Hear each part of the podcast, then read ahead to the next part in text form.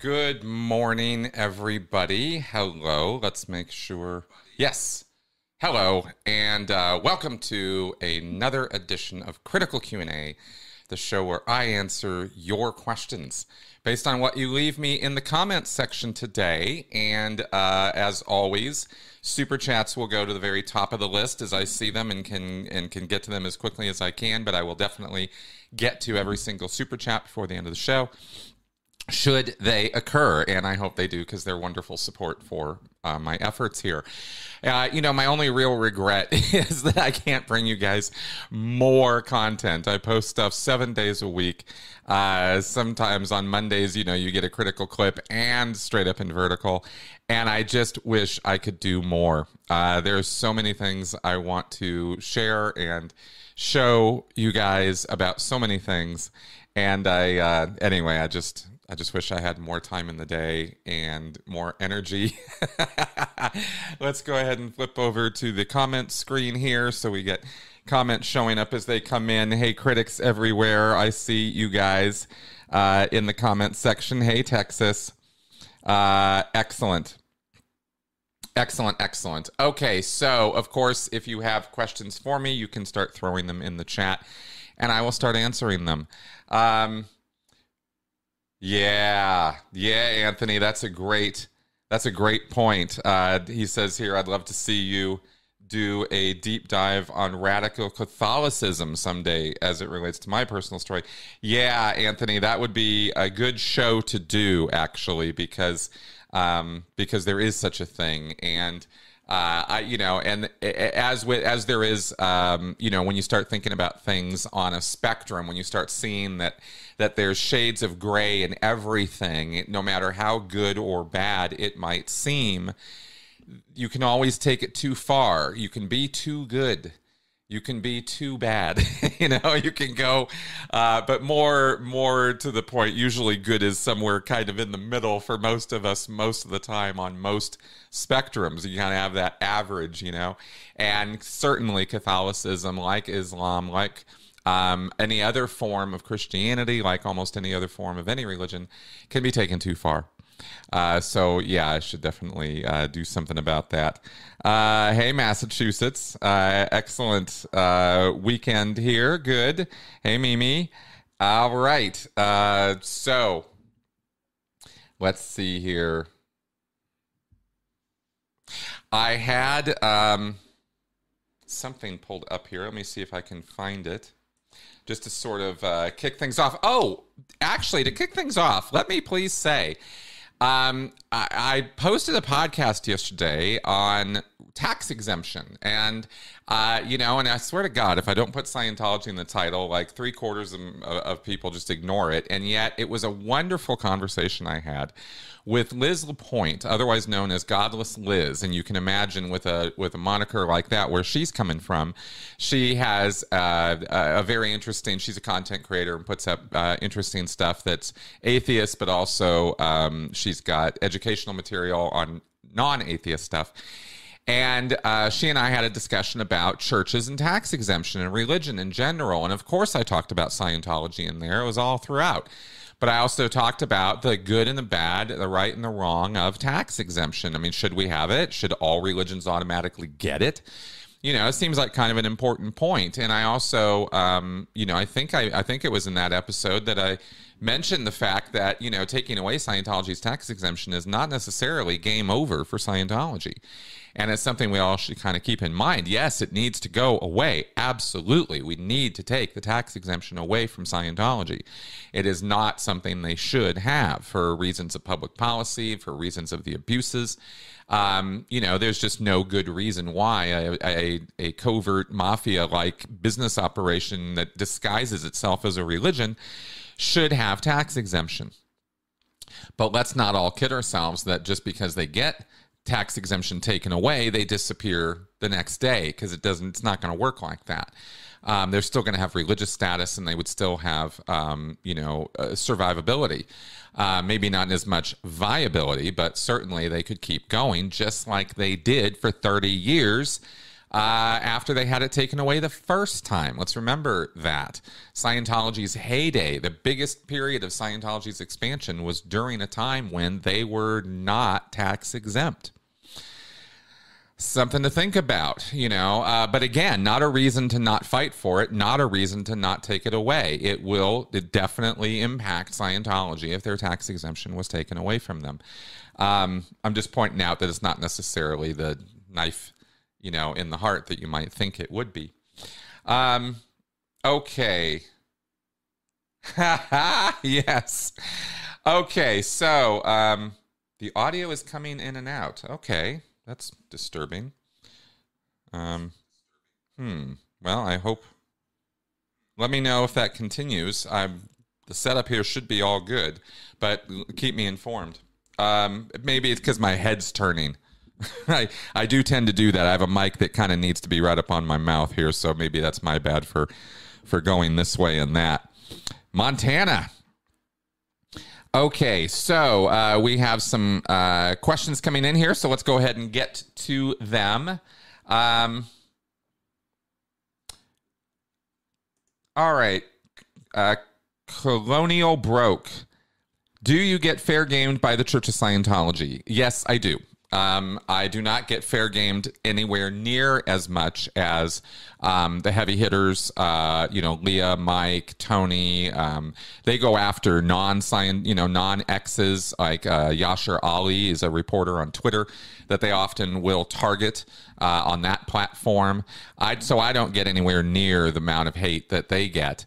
Um, I get uh, trolley stuff, you know, in the comments section of my videos. I get of course, I still have this, you know, hate page up on me by the Church of Scientology, but that's just one page versus, you know, a whole website that the the entire aftermath show got and and uh, and others. And I only point this out to show that I'm kind of flying under the radar, and I'm kind of, you know, okay with that. I'm not into this to get fair gamed, as I've always said.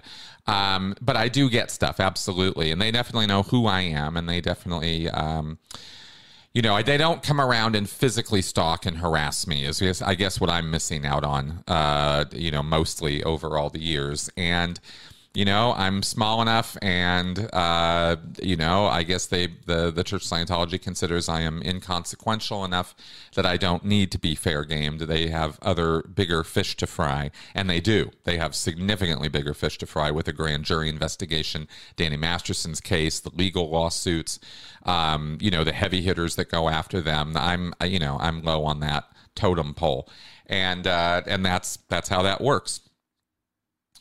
Uh, let's move on here. Anthony Spurgeon asks I first found out about you, Chris, when Steve Shives recommended your channel. Have you ever watched him? A lot of great secular commentary. Uh, yes, I have. In fact, I think I was on Steve's channel, or or he and I definitely communicated about Scientology. This was many many years ago. Steve kind of went further and further left in ways that I sort of ideologically disagreed with and we sort of didn't really see eye to eye and he just kind of started ignoring me and i just started ignoring him i met him at a conference one time and that was a little awkward actually i'm being totally honest here i have nothing against steve uh, except you know his he went a little further left than I was comfortable with. But um, but I really but I like the guy as a guy, you know. Um, but some of his views are just a little bit too far for me. So, um, but yeah, I definitely know definitely know Steve. All right, let's uh, carry on here. Um,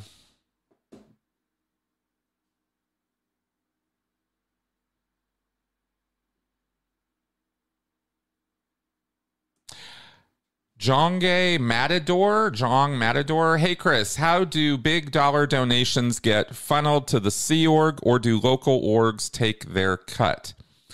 Um, the way that the finance distribution, the way the money works in Scientology, to be to, to give you a simple answer, because I've I've answered this in the distant past in a lot of detail, but basically the way it breaks down is every single Church of Scientology is a separate corporate entity. And so the Church of Scientology of Denver, let's say, let's say they bring in $20,000 one week by selling auditing and training class work. Um, a percentage of that there's a there there's a financial planning sort of distribution sheet that gets filled out or the computer figures out where certain percentages are sent to upper management for certain things. There are pay, something called payments to flag, which is actually they staticize it every week how much they're sending up the line. Um, and so that's a dollar figure that they keep track of, and it's a percentage of the income, and it changes over time. It's got it's been ten percent, it's been five percent, it's been you know fifteen percent. It it changes, and so I can't tell you as I sit here right now what its current percent is, as far as how much goes up the line. But a chunk of the income every single week does go up the line unless the church is in an unviable situation where they have to make their mortgage or rent payment or some big property tax or utility thing or something and they don't have the money to send up the line they don't have the money to pay their staff that just has to go to paying that bill. But otherwise a certain percent goes up. Um, and there's a person uh, who is supposed to be posted at every single city level church called the fi- the flag banking officer, the FBO, and this was classically a Sea Org member who was posted as what's called a network. It's a network posting. There's a flag representative, there's a flag banking officer, there's an estates manager. There's various posts that are considered network positions as that's what they're called. And so the flag banking officer is supposed to be one of these and this is sort of the Sea Org representative for finance that works in the church and make sure that those percentages get paid and make sure that the other percentages for staff pay and for this and for that also are allocated properly, including money for promotion and marketing and that kind of stuff. So that's kind of how that works. And then there is a bonus system when it comes to straight donations to Scientology churches. If I go in and I make an IAS donation, uh, uh, I'm not paying for services, I'm paying the church. I'm just saying, here's $10,000 to the International Association of Scientologists. And that's their sort of slush fund. That's their, that's their money pot that they can just throw money into. That's not a local account. That's an international trust fund that the money goes to. But a bonus comes back to the organization for, as, as like a, um, what's the word for that? Um, commission. You get like you're getting a, the, the org is making a commission on that donation if the organization was involved in bringing that money in in the first place. If they didn't do anything to to bring it in they're not going to get that bonus. But if they do that bonus comes down and that is distributed to the staff through the staff pay percentage. That's kind of how that works. So i hope that all made sense in some kind of summarized way. Let me know if you have other questions about that all right. Uh, keep going down the line here. Yes, please do remember to hit that thumbs up. Always appreciate the support, guys. Um, well, okay. X asks. I'm just kind of going down the list in order as I go, so you guys just keep them coming in, and I'll just I'll, I'm going to try to hit them all. What do you think about Trump's Truth Social and where it's going? Well, I I don't know exactly where it's going because I'm not on Truth Social. I would never follow that any more than I would go get an account on 4chan or 8chan or something like that um, because I don't, uh, you know, I, my my day to day existence is already infused with a steady diet of awful.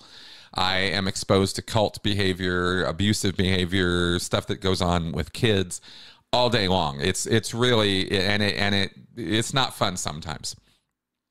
So I would not go out of my way to go onto a social media platform with people that I believe are semi radicalized uh, or on the way to that uh, to be part of that. You know, I'm not, y'all know I'm not uh, pro Trump in any way. I think that personality wise, he mirrors L. Ron Hubbard in a lot of ways, and it disturbs me more people don't see that.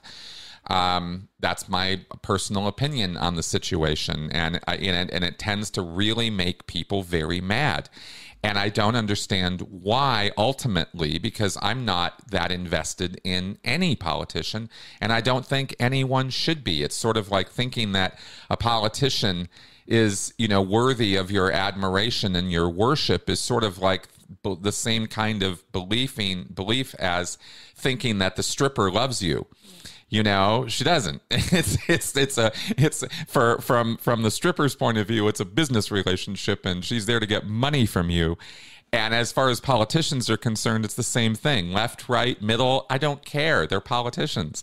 And we fall prey to that trap. And I'm not going to go any more soapboxing on it than that, but I want to explain myself that it's not just Trump I'm not for, it's just all these guys. I think they play all of us. And I think it's silly that we fall into the trap of the cult of personality with politicians of all the people, you know.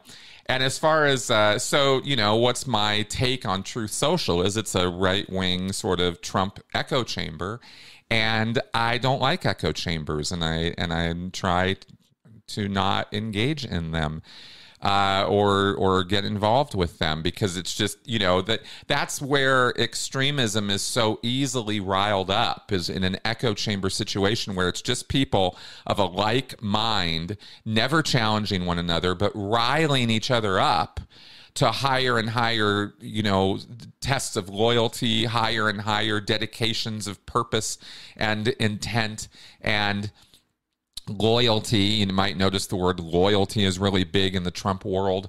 There's a reason for that. Uh, you know it's very um, you know it's it, it, anyway there's just that's kind of my my my quick take on that is i'm not i i don't like any of that anymore. I mean, and just for fairness sake, right? Any more than I like Tumblr or, you know, left wing echo chambers. This is not, you know, I get the whataboutism all the time. I'm just trying to head it off before it happens. Um, but I'm not into echo chambers on the left either, right? So uh, everything I say over here, I pretty much also mean over on the other side too. Okay, uh, let's carry on here. Oh, here's a great question. Felicity asks When you imagined Scientology reaching its goal of clearing the planet, what did that look like? Did all 7 billion plus people on Earth need to reach the state of clear? I thought that eventually that would happen, but really, my in my mind and kind of how it was talked about, even internally at certain times within the Sea Org, was that clearing the planet would look like everybody was kind of that the majority of people on the planet, not everybody, that the majority of people would be on board. Well, you know, once we kind of crossed over the 55% or 60% line or something, then it would be sort of this momentum, you know, this sort of um, boulder down the hill, you know, snowball down the hill kind of uh, kind of an effect where eventually everybody would get on board. And so we needed to get that percent. And that percent, of course, is still, you know, billions of people. And so what would that look like? It would look like uh, a, a, progression of change in society that would sort of sort of bring more and more and more Scientology in. And I imagined in my sort of heart of hearts that what this would look like would be whole events. Like like we go to football games or baseball games now by the thousands or concerts and there's you know 10,000 people there. I imagine there would be like 10,000 seat venues packed with people going to scientology events with people going to uh, sunday services and getting group processing with people getting seminars and workshops on Scientology to the tune of, you know, thousands of people. And in fact, this was almost, you know, we saw a, a couple Dianetics events that were put on in India. And I think, if I remember right, there was one in Mexico that had like over a thousand people or something in at one time. And it, and I and so that was kind of what I modeled this after is like these great big events bringing in lots and lots of Scientologists at a time or slowly gradually turning society into Scientologists. And that this would be the sort of cleansing fire, you know, of of thinking that would free people's minds and that we would be getting along better and people could relate to each other better and communicate with each other better because they would know the rules of communication and they would understand the ARC triangle. And so they would know that, you know, high toned uh, high affinity communication would result in more reality, which would result in more agreement. And by having more agreement, things would everybody would be getting along better. This was this was very Pollyannish, right? This is very naive. but this was very much the view that I had as to how we would roll this out and sort of slowly, gradually, but de- determinedly take over the world. And I never really thought too much in this whole picture, in this whole fantasy I just sort of weaved for you. I never really thought too much about, well, what about the people who resist? Or what are we going to do about government and how would we run government in such a way that we would be able to enforce these mandates? I never really went there.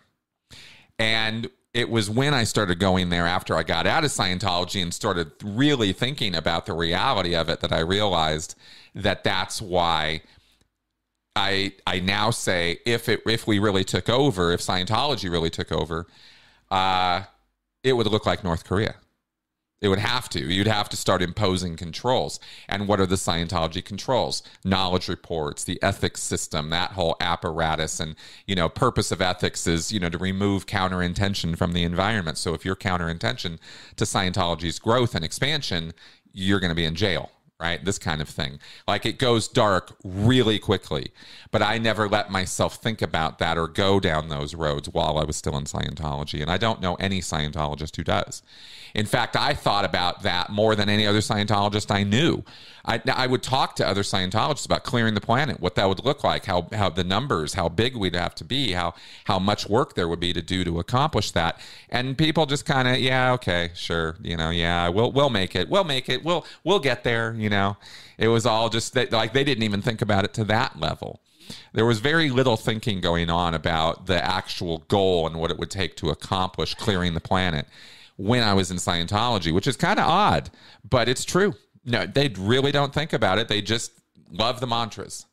Just say the mantras, you know, and everything's fine. We're, we're clearing the planet. We're making it happen. We're going OT. You got to be OT to go OT, and we're doing it, you know, and all these kind of things. And that was more the experience as a Scientologist, at least for me. All right. Um, carry on here. I hate that this thing pops. Okay, there we go. Um,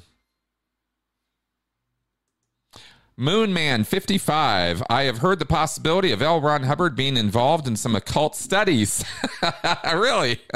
Is that accurate? And are there any sources for that? Yes, it's accurate. And yes, there are sources for it. L. Ron Hubbard's own writings. Uh, please look up uh, the affirmations of L. Ron Hubbard or L. Ron Hubbard's affirmations on Wikipedia. And you will find sources uh, cited for L. Ron Hubbard's occult beliefs as listed out in these affirmations. Those were court uh, introduced documents that the Church of Scientology validated as real. They were L. Ron Hubbard's, they are L. Ron Hubbard's writings. And they are uh, very definitely filled with occult references. We then find Jack Parsons, JPL rocket scientist from the uh, 1940s and 50s, groundbreaking rocket scientist, also head of the American branch of the uh, Ordo Templi Orientis, the OTO, which L. Ron Hubbard partook in with Jack Parsons at his house in Pasadena, California, before he wrote Dianetics in the in the mid to late 1940s, where they engaged in blood and sex magic. Uh, this is documented in Jack Parsons' journals and diaries and letters. He wrote a letter to Aleister Crowley about L. Ron Hubbard, and Aleister Crowley wrote him back. Uh, telling Jack Parsons, you know, this guy's trying to con you, and that's of course exactly what Jack, what L. Ron Hubbard did. Uh, but he was absolutely involved in occult practices and occult beliefs, and that is how it is documented. And you can read all about it in um, Jon Atack's uh, "Piece of Blue Sky" book, uh, where this is all thoroughly documented, and or in um, Barefaced Messiah, uh, Russell Miller's uh, biography of L. Ron Hubbard. So those are those are your two sources for that. Great question. Um, hmm.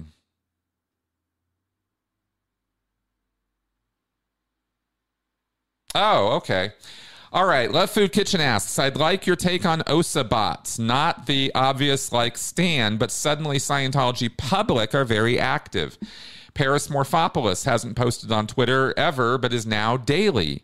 Has he been told to, or are OSA running the account?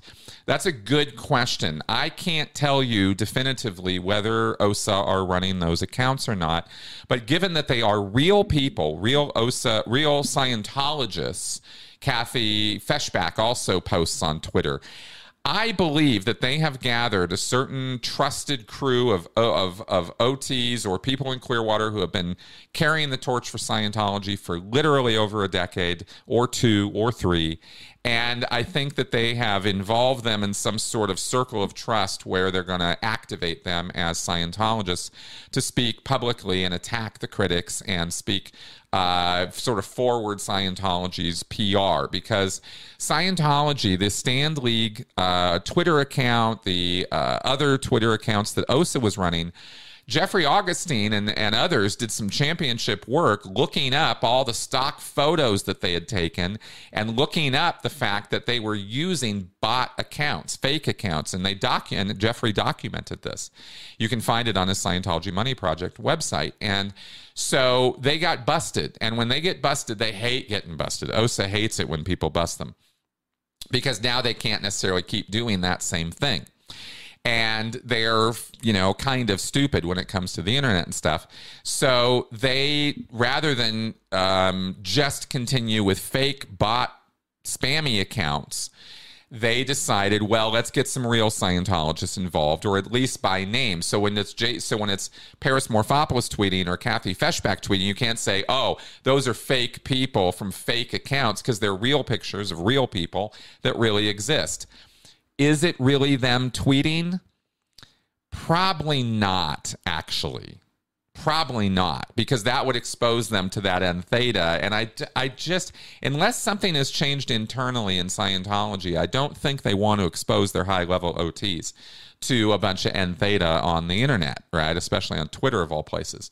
So they probably got permission to just run stuff through their accounts.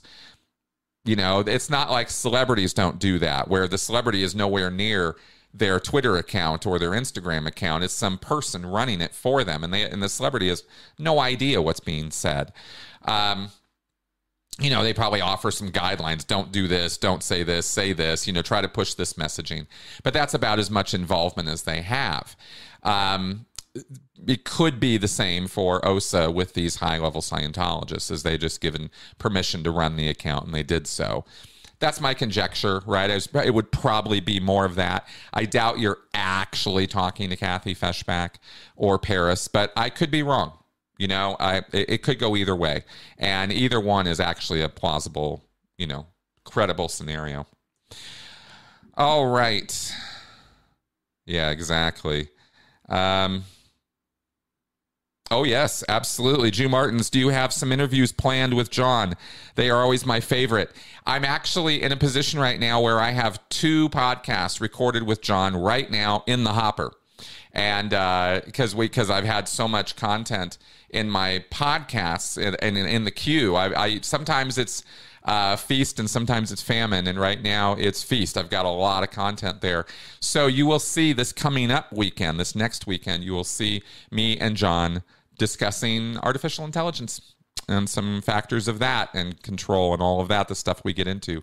And then, um, you know, a month later, you'll see us talk about something else. So, yes, definitely happening. um, Colonial Broke asks, any thoughts on the Bud Light de- debacle? Um, my comment on this is that Bud Light did a championship bad job of understanding their demographics. That's what I'm going to say about that.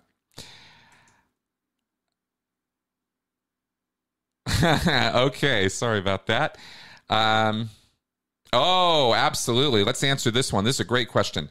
Trinity Devane asks I have been reading Nancy Many's book. She mentions List One which is something I had never heard of before. Do you know anything about that? Yes, I do. List one is a list, a literal list in Scientology that is made of Scientology principles.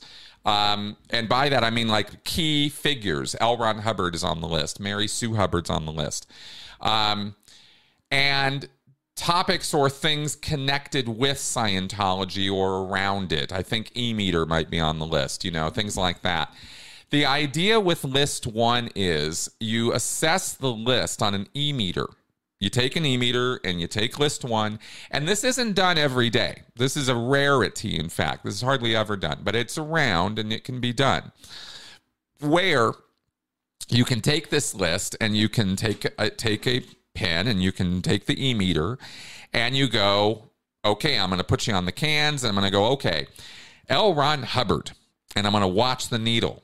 And if it goes doink, right, then something's up on that item. But what we're really looking for on this list, what it's what it's most famously known for, is if there is a rock slam on the needle. This is what the needle looks like when it's rock slamming. It's kind of all over the place. Why? Because it's broken. That's why. You get some dust in the meter, or you get some other electronic phenomena, or you touch the cans together back and forth, or you do, or you wear a ring while you're holding the cans and you can get this rock slam phenomenon. There, there are lots of physical ways to produce a rock slam. But Scientologists, um, that's not what they're looking for is physical. They believe that, the, that if a rock slam turns on in response to saying L. Ron Hubbard or Mary Sue or, you know, whatever on this list, that makes you what's called a list one rock slammer uh, L1RSer. and this is what will assign you, this is what will get you assigned to the RPF immediately. If you're an L1RSer, you go straight to the RPF. They do not ask questions. They do not, you don't pass go, you don't, nothing. You just, boom. Um, because this means you have a hidden evil intention on the topic that you're rock slamming on. That's what L. Ron Hubbard says. Is if the needle starts doing that crazy rock slammy thing, oh, ah, we got you. We found you.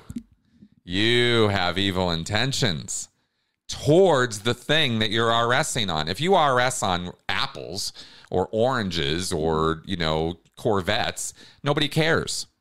Okay, you got hidden evil intentions towards Corvettes. Great. We'll we'll get that dealt with in the course of your auditing. But if you're RSing on L. Ron Hubbard, oh, right? Now we know you're here to destroy the organization, right? It's that kind of a paranoia. And yeah, that is how they think. Uh, yeah. So that's that's the significance of list one. Um,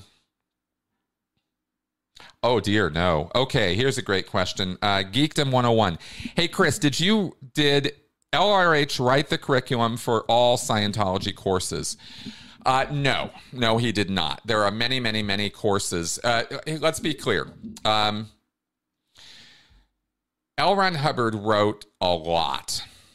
And he lectured a lot. 5000 plus recorded lectures. Nobody you know other people when l. Ron hubbard was around gave lectures but nobody was recording that and keeping it for posterity the way they've kept l. Ron hubbard's lectures.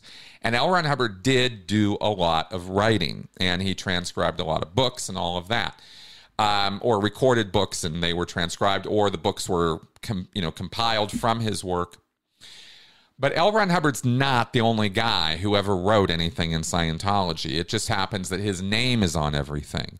Mary Sue Hubbard, his, his third wife, wrote a ton of policies and issues. So did a lot of other Sea Org members and a lot of other staff members, but L. Ron Hubbard slapped his name on it. So, um, and the same with bulletins. There were whole concepts come that were come up with over the time of Scientology. Some of them some pretty basic concepts having to do with auditing and the e-meter, study technology. I mean, a lot of stuff in Scientology was not from L. Ron Hubbard's mind. Uh, other people came up with it, but then he wrote a bulletin or he wrote bulletins or he gave a lecture and put his name on it, and then it was his, and then it was all L. Ron Hubbard. So when you ask, you know, did he write all the curricula? You know, he didn't, and uh, in fact, he didn't write all the courses. I mean, a lot of the check sheets that that tell you what to study and how to study it and what order to study it, those were compiled by non L. Ron Hubbard sources. So a lot of Scientology is not L. Ron Hubbard, but not a majority of it. You know, I'll say a lot of it, but I but I, I will clarify that by saying the majority of the work was from his hand. Put it that way. All right. Oh, here's a good question. Um, Xion asks, Sometimes when it comes up in conversation that you've been involved in Scientology, are you concerned that you will be thought less of somehow? Sure. Yeah, I, I, I think for a period of time maybe I would have said no or something, but I think I've kind of come a little full circle, but not to the point where I'm necessarily bashful about it.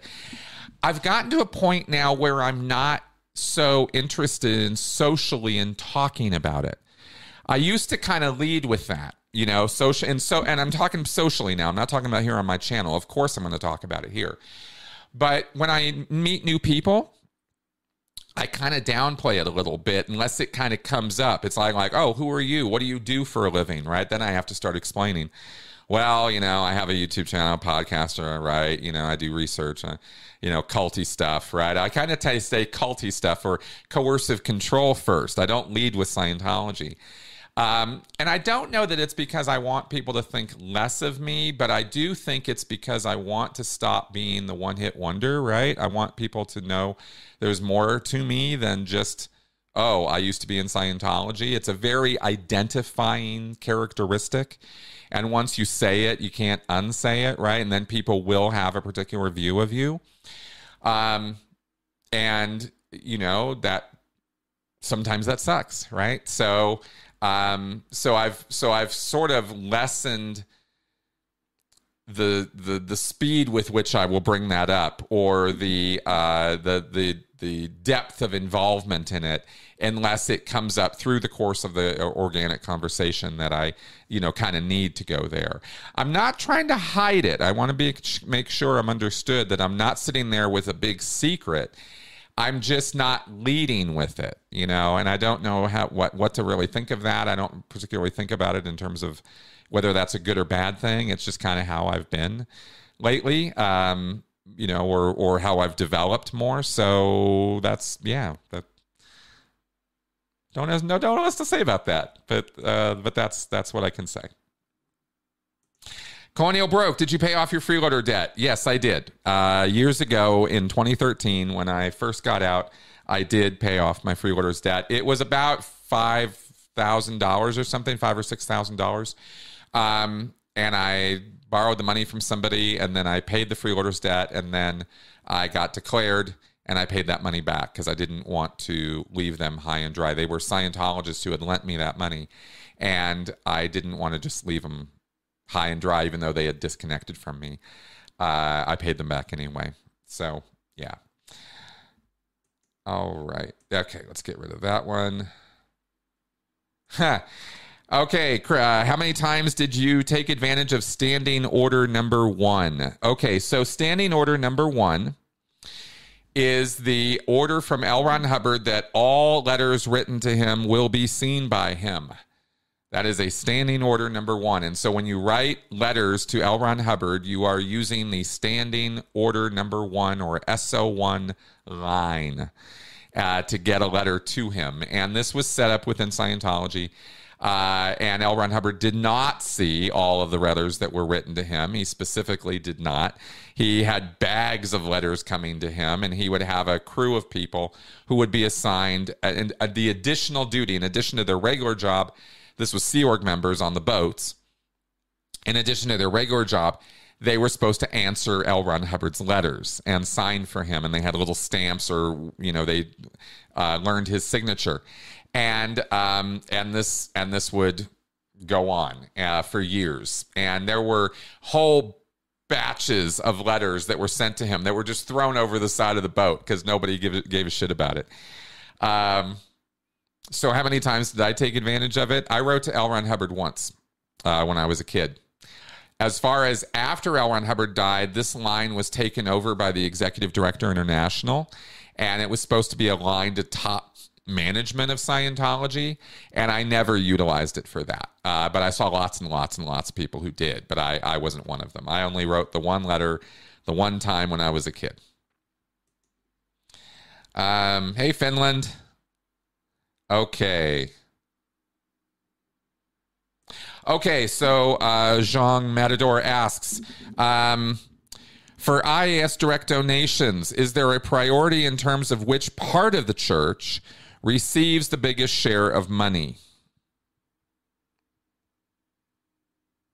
I, I don't know. I have no idea. You're asking a distribution question that, that very few people have access to nobody really knows where the money goes. That's part of the problem is there's no transparency. And so once the money goes from the city level, it goes up to the continental level, the Western United States, Eastern United States, Canada, goes to that level. And there's a certain percentage of the money that gets distributed to that level of management, and the rest goes up. How much? A certain percent. Like I said, it changes, it's variable um, depending on what ver, you know how the finance system is working at that at, at this moment. Um, once it goes, but as far as the chunk of money that goes up from all the organizations that goes up to international management or goes up to central reserves, how much of that is then given to legal or given to, to Miscavige or given here, given there? That's the big question, and it's a, and it is a big question.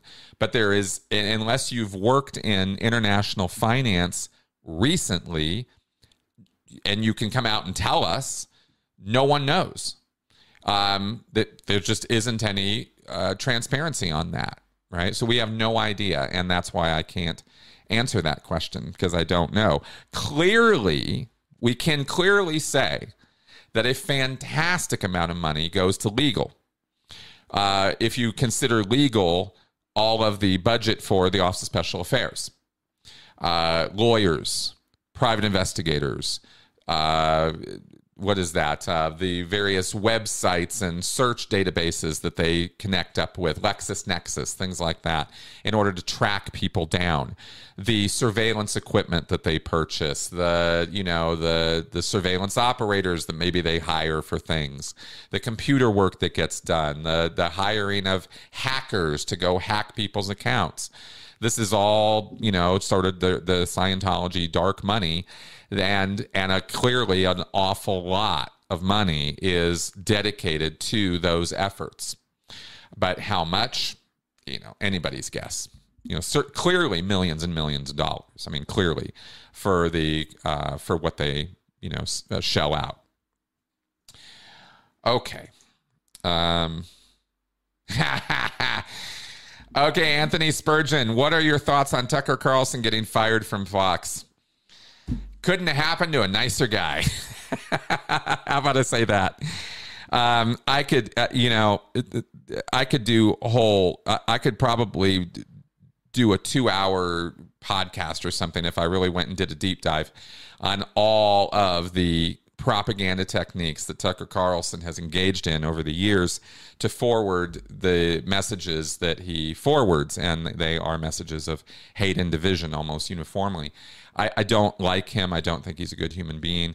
I understand that there's a lot of people who worship at the altar of Tucker. I, you know, if you come here, you're coming here for my take on things and for my facts and and evidence based ideas of stuff. Which is not to say that I'm completely unbiased or completely objective. I'm definitely not. But when it comes to somebody like a Tucker Carlson, I categorize him the same way I categorize a Rush Limbaugh or a Sean Hannity or an Alex Jones. They are propagandists. They are not news journalists. There's nothing that they do that is even remotely connected with journalism. They are simply talking heads, and they and what they have to say is awful. And it's usually very, very, very untruthful. Uh, it is truthful to this to, to this extent, but then there's the whole truth there's whole truth. There's how much of the truth they're using. And that's propaganda because you're filling in the rest of that void with bullshit. And I don't like that. I've never liked that. I don't like it on the left. I don't like it on the right. And um, and that's my problem with with Tucker Carlson. So the fact that he got fired is quite fascinating. Do any of us know why he got fired? No, we don't. There's various uh, there have been various uh, guesses, or well, it was this or it was that, and it's kind of like I, you know, okay, that's interesting. Um, I think time will tell uh, more on that. You know, as it always does, the truth will eventually out. Um, but like I said, I don't think it could have happened to a nicer guy. But of course, you know, you know, people like him are going to find another platform and another way to spew their bullshit because that's what they do. They're professionals at it, literally. You know, and that's that's my take on that. Oh, great. Yeah, yeah, definitely mention that. Uh, Tony Ortega on Poe on the Go later today. Okay, yes. Uh, Colonial Broke, any thoughts on Claire Headley's testimony in the Masterson trial? Thank you for asking. She did awesome. Uh, she gave very factual information in a very factual way uh, from her expertise as a uh, staff member of RTC. She worked directly under David Miscavige for many years.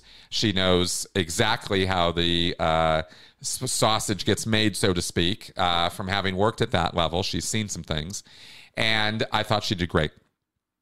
Not one complaint. Uh, you know, thought it was wonderful. So um, that was my, I don't know, it's my sort of summary version uh, thoughts on that. But I, I thought she did wonderfully.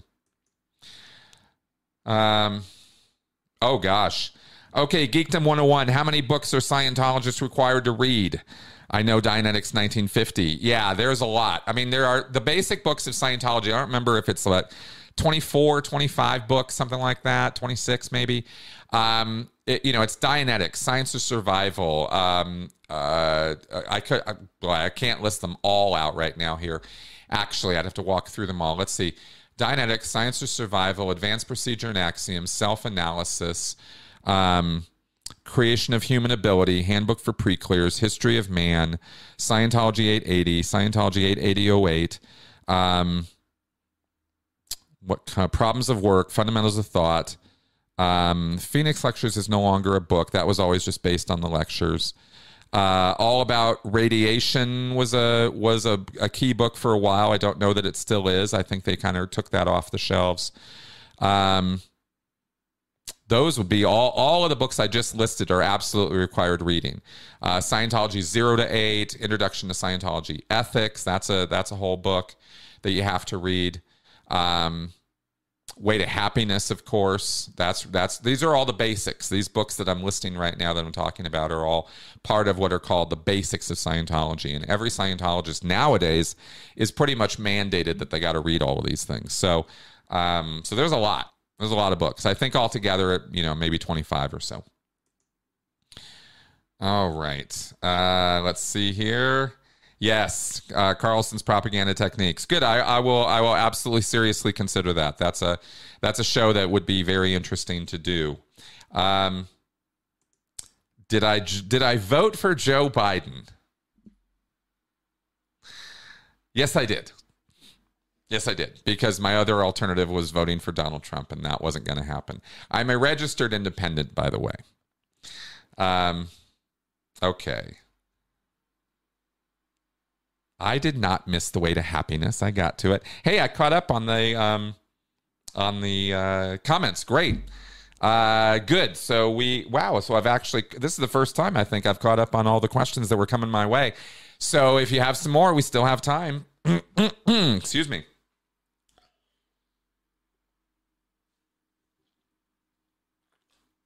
Oh no, I missed a couple. Hang on. Um. Okay, Geekdom 101. Do you think Miscavige still truly believes uh, in LRH and Scientology now, or is it just a means of power and money? Does he secretly realize it's a scam and uses it? I yeah. I don't think he's a believer anymore. His actions are not those of a true Scientology believer. Uh, he not only violates what L. Ron Hubbard has ordered to be done or said to be done, he almost holds L. Ron Hubbard in contempt with some of the changes that he's made. The uh, complete shift onto making Scientology a real estate investment scam uh, through the Ideal Org program is something is the exact opposite of what L. Ron Hubbard wrote to do in his policies his emphasis on the IAS and straight donations to Scientology is a direct contradiction of what L. Ron Hubbard said to do. Uh, it's doubtful that L. Ron Hubbard even knew about the International Association of Scientologists. It was set up in 1984 outside of L. Ron Hubbard's purview, and it's very likely L. Ron Hubbard never knew a thing about it. Uh, because Hubbard had written clear cut policy that said this is not how you make money. You do not do it this way. You sell books, you sell services, you sell auditing and training, right? Those services. That's how you make Scientology prosper. And they were not making Scientology prosper.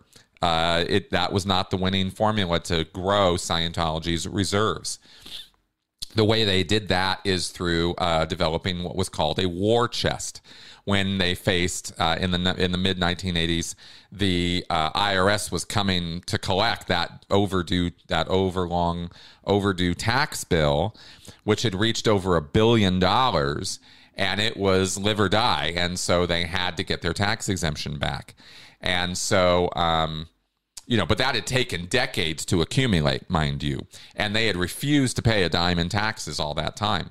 So, um, anyway, Miscavige sort of solved that problem and became the new L. Ron Hubbard, got, you know, became the power in Scientology and started rewriting it in his own image and um, and sort of devaluing auditing and devaluing the things L. Ron Hubbard said. And to me, those are not the actions of a true believer. To me, those are the actions of somebody who thinks, yeah, this is something I can run for myself, for my own gratuitous power and you know i can i can you know whet my appetite on all these people around me by beating on them and you know all the things david miscavige does that are really awful. Um, and he doesn't have to do that. He doesn't have to be that way. There's no reason for any of that to be happening except for the fact that he's really sick. And so you know it, does that reflect a true believing scientologist? Nah not really. You know so um, yeah so that's that's kind of my take on that. And I could be completely wrong. You know, David Miscavige could be a dyed in the wool, full blown true believer who's just so whack that he can't duplicate what L. Ron Hubbard wants and then do it. Or what L. Ron Hubbard wants is so stupid that he went, well, we can't do that right now. So, you know, like it, there's so many different possibility, possible explanations for that behavior. But to me, Nah, the simple explanation is he, he's not a believer anymore. He, he was one time, but I don't think he is anymore. Okay, let's see what else we've got here. Um, because I did miss some questions here.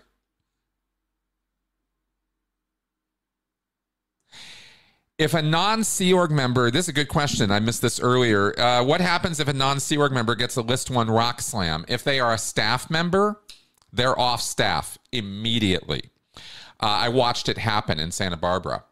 Um, but they're not kicked out of Scientology. They are just tagged as a List One Rock Slammer, which means case wise, auditing wise, they're going to need to get that addressed as quickly as possible. And there are different places where those rock slams are addressed with certain kinds of auditing depending on where you're at on the bridge. If you are non clear or you get up to the level of clear, they will use what's called a false purpose rundown on you to uh, find and extract your evil intentions. Um, if you are OT, then you have to get up through step 16 of OT 5. The OT level five has a lot of steps on it. And step 16, I believe step 16 is the one that deals with rock slams as an OT. And that's where you go, or those are the procedures that you do to deal with a rock slam as an OT. All right, so there you go. Um, what movies are you looking forward to seeing? I'm not really. I, I'm so kind of dis- disaffected right now with the state of Hollywood and where things are at movie wise. Um, yeah, it hasn't been good lately. But I say that in a little bit of ignorance. I need to bone up and see what's coming right now. But I'm kind of way over all the superhero movies now. It's such a dead issue. And Star Wars has kind of been destroyed for me. And I know I'm old school and I know I'm the old fogey guy and I'm just being, you know, whatever. Um, but I just can't. I can't deal with with modern Star Wars and modern superhero movies. They drive me crazy now, and I was so into them for so long. But uh, you know, um, I'd like to say I'm looking forward to the next Indiana Jones movie, but I'm kind of not. And and Raiders of the Lost Ark is as far as I'm concerned, one of the best movies ever made. Period. End of story. Like I will die on that hill. Uh, but after that, eh, quality suffered. Uh, anyway, okay. Thanks for asking. Um, yeah. Okay. Good. Thanks, guys. Um, hmm, I don't think I want to go there really. Um.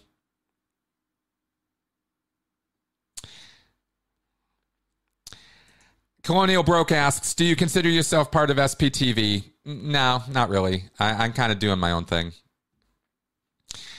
Uh, I got nothing bad to say about any of that. Okay, don't take that as like, ugh, ugh. It's not like that. Okay, it's just I'm my thing is my thing, and what other people are doing is what other people are doing, and I'm totally fine with that. Really, I am. Okay. Um.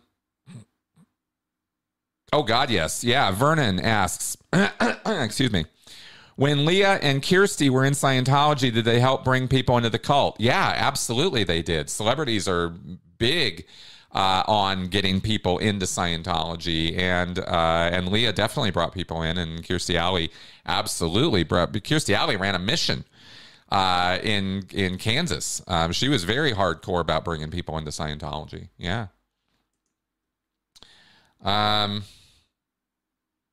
Yeah. No, uh, just a quick comment here. Yeah, uh, L. Ron Hubbard's screenwriting ability was awful, awful, like really bad. Uh, yeah, he was he, he was not good. Okay. Um, it's an excellent parallel, Parker. Oh, here's a great question. Hail, Chris Shelton. Thank you. Do Scientologists have any view on computer girls that immerse you in a fictional world like World of Warcraft or Star Citizen? Do they think they are real from whole track? Here's here's what I'm going to say about this is Scientologists believe that games like Dungeons and Dragons or role playing games or immersive experiences are restimulative, that they will make you, they will stimulate, they will bring back into existence in the here and now mental image pictures and charge that you carry around with you, trauma, accumulated stress and trauma, uh, from your past because they approximate the conditions of the past, right? If you're playing a game that is a 3D virtual reality spaceship game, there's a very good chance, as far as Scientologists are concerned, that you could be restimulated to the past and to the stuff that really happened to you. And so they would tend to, if you had any kind of negative experience or didn't feel so great or felt a little overdone on playing virtual reality games or role playing games or anything like that, you will very quickly hear from Scientologists, oh, yeah, well, you're probably restimulated, right? You probably shouldn't be playing those games. You probably shouldn't be doing that because it's restimulating you. And that's that's a bad thing, right? And so don't do that. That's that that's kind of been my own personal experience with that because uh, they poo poo D and D in the 1980s. You could not play Dungeons and Dragons uh, in Clearwater at Flag. They, if you were a Sea Org member and you came in and you were a D and D guy, they were like, "Sorry, you're not playing that game anymore. It's restimulative." Yeah, nope, not doing it right? And that's not even based on anything L. Ron. I mean, that might be based on something L. Ron Hubbard said, but he never ordered that right? But that's just one of those cultural things that happens, and uh, and they would definitely be down on on uh, computer stuff. Uh, computer games. There we go. Yeah, that made more sense. Thank you for clarifying that. I thought that's what you meant when you said that. Uh, okay. Thank you for your. Oh well, thank you, Esmore. You are very welcome. I, I'm working hard here. Um.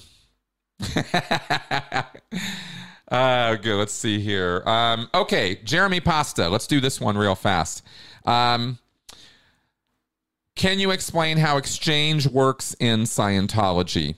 Um, yes, I can. There are four. There's a policy letter L. Ron Hubbard wrote about the subject of exchange, and he listed four conditions of exchange. He said. Okay, four ways that exchange can be manifested. Let me see if I can remember these. There is criminal exchange, which is no exchange, which just means you get taken, right? Um, there is. Um, I can only remember three right now, but there are four. Okay, anyway, there is regular exchange, right? Normal, you pay for this, I give you this. It's a fair exchange. It's great. It's wonderful. That's totally fine. There is um, there is is it above average exchange? Maybe there's above average exchange but then there's the the the fourth condition of exchange which is the one that hubbard insists that staff members and sea org members engage in which is where you pay for a, a regular diamond and you get what he calls a blue white diamond polished and all set up in a nice little box and here you go and it's more than what you asked for you get more exchange back than what you gave for it. And L. Ron Hubbard said that staff and Sea Org are expected to deliver this level of exchange for the goods and services that Scientology offers to people. And yet, that's not fair exchange. It's more than fair exchange. It's it's giving more of yourself than you receive back. And I think knowing what we all know about the control structures and slave system of Scientology, staff and Sea Org, we see that this is used in Scientology, not in a positive way, but in a negative way to actually abuse the staff by saying that they are not exchanging enough, they are not offering blue white diamonds, and how dare they? And they are violating policy by not doing that, by not working harder, by not getting up early and staying late and, you know, working their asses off to provide the most brilliant exchange ever for the money they receive, which is not an even Steven exchange. Right? And Scientologists read this stuff and think, oh, I need to give blue white diamond exchange. I need to give the fourth condition of exchange. What you find out very quickly in the real world, practically speaking, that that wears you out, exhausts you, and eventually um, kills you right? Even exchange is where things should really be, right? If you pay me X amount of money, I should deliver you X amount in product. I shouldn't go uh, become a slave to you because I need to give you the fourth condition of exchange, right? So yeah, so that's kind of how that works.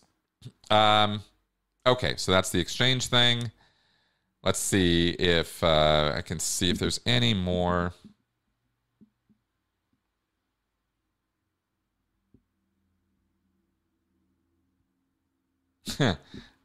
Marco asks, have you ever been into one of those underground vaults where they store the steel-plated works of LRH? No, I have not. And so hardly any Scientologists have. Like a handful of Scientologists are even aware of the location of those vaults. You all know about it. You can look it up on the internet. Tony Ortega's reported on it in detail. But for us Scientologists, we didn't. We had no idea where those things are located, uh, much less have visited them. That's that's a well kept secret in Scientology. Um, yeah, I think I, I it's the scrolling. What see what happens is every time I, I start clicking on stuff, it jumps to the bottom and I have to scroll back to the top and I miss some. So I apologize for that. That's uh, just the way I've got it set up here and I wish I had a better system for that. Um, so if I missed your question, I do apologize. I am trying to get to them all. Um, Sign, what do you see history's view of Scientology as being? Let's go ahead and wrap up with, with this one. Um, I think Scientology will be seen in history, if it has any historical imprint at all, it will be seen as just one of many coercive groups and destructive cults that flourished from the 1960s through the internet age as people kind of lost their damn minds in terms of how to relate to one another and how to believe in things without going all in on them to such an extreme level that they can't think clearly. You know, that seems to be a phenomena of the modern world. Cults, of course, have been around forever, but you know, the destructive cult situation we see with large group awareness trainings and the the sort of rapturous adoration that people will pay toward politicians, religious leaders or figures, celebrities. I mean, this is just taken to a level of ludicrousness we all lose our damn minds over these cults of personality or ideological cults or religious cults that we get involved in. And that's kind of, to me, that's a more modern phenomenon than what we've seen in the past. Although that could be, you know, I could see how I could be challenged on that statement. Um, but as far as, you know, how does history going to treat Scientology or treat these groups? Not kindly, I don't think, I hope. Uh, not kindly, you know, but it's hard to say. You know, it's really hard to say. All the work we're doing right now, all the work I do, and all the other channels do, and all the writers and journalists and uh, people, documentarians who try to expose this work, all of that could go away tomorrow in many ways um, because people can are are just capable. And this is not a message of hope, really. And I don't. Maybe I shouldn't end on this, but it's just people want what they want. They need to have their emotions fulfilled, and they don't care about facts. They don't care. Not if it challenges those deeply held beliefs that they must fulfill uh, in order to fulfill those emotional needs. That's you know that's kind of the bottom line on that. So you know how's history going to look at this? Kind of depends a lot on how things play out. You know, due to factors none of us can predict. But I'd like to think. I'd like to think that it will continue going the way it's going right now, which is toward non-existence, right? Toward a toward an eventual end where people just won't think about Scientology at all because it'll just be one of hundreds of fly by night culty, coercive con jobs. That's how I'd like to think history is going to think about Scientology. And odds are it probably will go in that direction.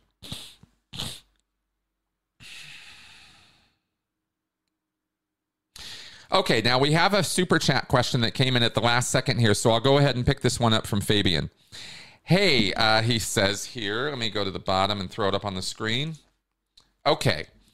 Do you have any theory why L. Ron Hubbard preferred the camper instead of the open sea or South America? There he would have had way more possibility accessing money and people personally. Well, L. Ron Hubbard, L. Ron Hubbard wanted to go back home. L. Ron Hubbard wanted to get back into the limelight, and L. Ron Hubbard was an American, and he preferred being in America. I think his journey around in a blue, what was that, a Bluebird motorhome, was considered to be a temporary thing. And then when he settled in Creston, California, at the end of his life, we're talking about now. This is all 1980s, last last few years of L. Ron Hubbard's life. He was in exile or in hiding, sort of self-imposed exile, where no nobody could really know where he was or what he was up to. There were only a few people, a couple people who knew, and and I think he did this thinking that any day now, any time now, he's going to be able to go back to the gold base. He's going to go back to his people.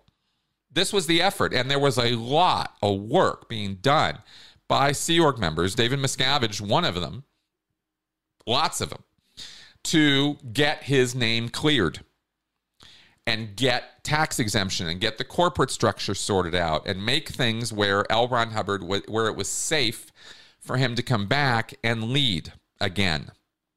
And that was the idea. The idea wasn't to stay off in exile forever, it was to come back. And if you think about it in those terms, it makes more sense that he was kind of hanging around close by.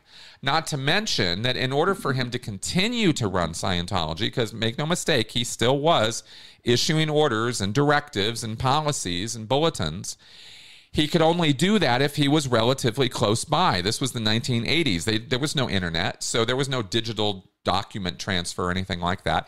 He was literally within hours of driving to the gold base. And the mail runs that, that would happen, the communication runs of, of dispatches and letters and things to and from L. Ron Hubbard had to be close by. So he couldn't go wandering off to South America or go wandering off, you know, to Montana or something. He had to stay kind of close in order to keep the operation going. That's logistically, that's kind of how I see, uh, you know, the explanation for why he hung around until his final days. Yeah, at the end of his life there. So, um, so good. Oh, thank you for saying that, Maths. I appreciate that. I doing my best.